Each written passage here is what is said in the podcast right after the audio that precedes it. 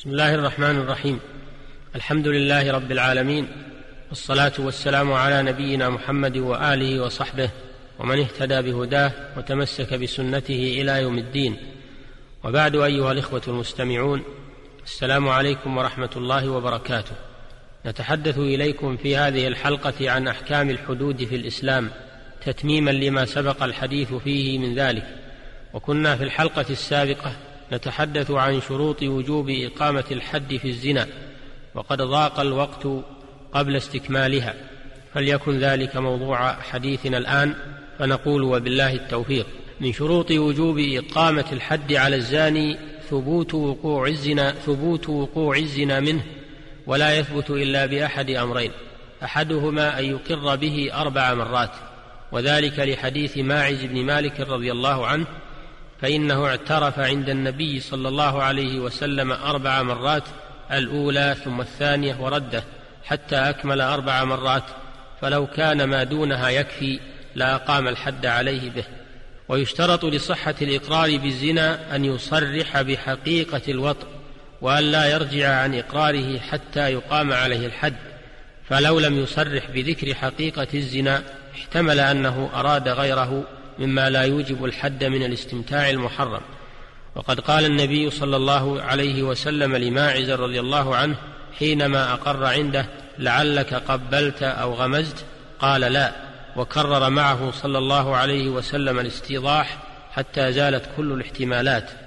ولو رجع عن إقراره قبل إقامة الحد عليه لم يقم عليه. وذلك لما ثبت من تقريره صلى الله عليه وسلم ماعزا وغيره مرة بعد مرة لعله يرجع.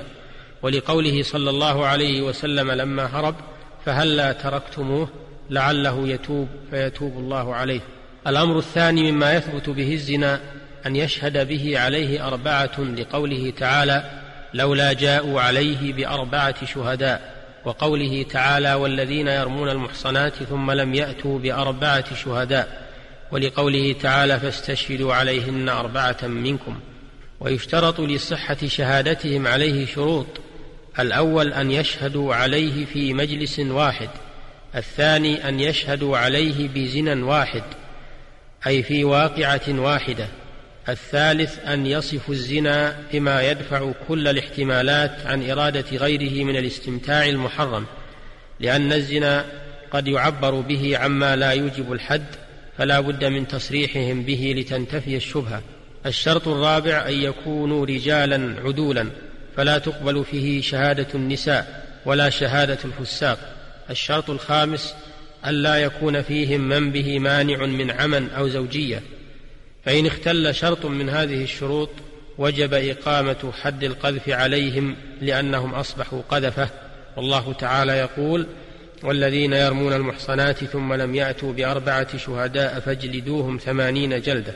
وثبوت الزنا بالبينة المذكورة أو الإقرار متفق عليه بين العلماء وقد اختلفوا هل يثبت بأمر ثالث وهو الحبل كما لو حملت امرأة لا زوج لها ولا سيد فقال بعضهم لا يثبت بذلك حد لأنه يحتمل أنه من وطئ إكراه أو شبهة.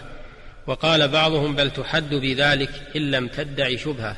قال شيخ الإسلام ابن تيمية وهذا هو المأثور وهذا هو المأثور عن الخلفاء الراشدين وهو الأشبه بالأصول الشرعية ومذهب أهل المدينة فإن الاحتمالات الباردة لا يلتفت إليها.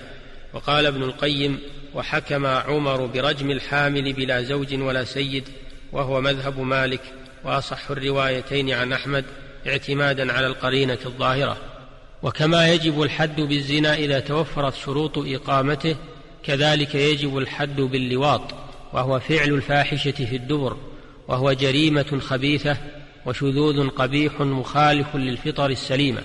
قال الله تعالى في قوم لوط أتأتون الفاحشة ما سبقكم بها من أحد من العالمين؟ إنكم لتأتون الرجال شهوة من دون النساء بل أنتم قوم مسرفون. وتحريمه معلوم بالكتاب والسنة وإجماع المسلمين. وقد وصف الله اللوطية بأنهم يمارسون فاحشة لم يسبقهم إليها أحد في العالمين فهم شذاذ في العالم. ووصفهم بأنهم عادون ومسرفون ومجرمون وأحل بهم عقوبة لم ينزلها بغيرهم لقبح جريمتهم حيث خسف بهم الأرض وأمطر عليهم حجارة من سجيل. وقد لعن رسول الله صلى الله عليه وسلم الفاعل والمفعول به. قال شيخ الإسلام ابن تيمية رحمه الله الصحيح الذي عليه الصحابة أنه يقتل الاثنان الأعلى والأسفل إن كانا محصنين أو غير محصنين سواء كانا محصنين أو غير محصنين. قال ولم يختلف الصحابة في قتله.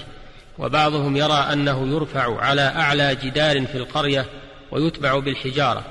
وقال الموفق ولأنه أي قتل اللوط إجماع الصحابة فإنهم أجمعوا على قتله وإنما اختلفوا في صفته.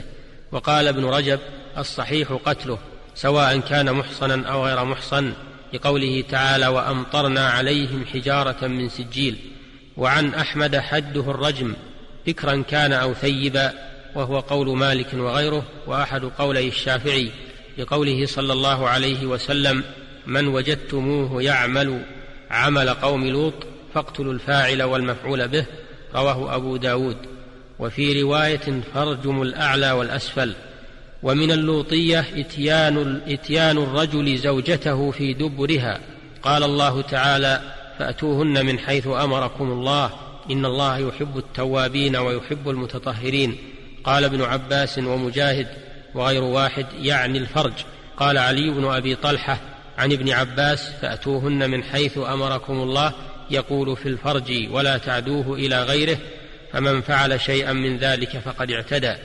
ومثل هذا يجب أن يعاقب عقوبة رادعة فإن استمر على فعل هذه الجريمة مع زوجته وجب عليها طلب مفارقته والابتعاد عنه لأنه نذل سافل لا يصلح لها البقاء معه على هذه الحال. أيها الإخوة المستمعون إلى الحلقة القادمة بإذن الله نستودعكم الله. السلام عليكم ورحمة الله وبركاته. الحمد لله رب العالمين وصلى الله وسلم على نبينا محمد وآله وصحبه.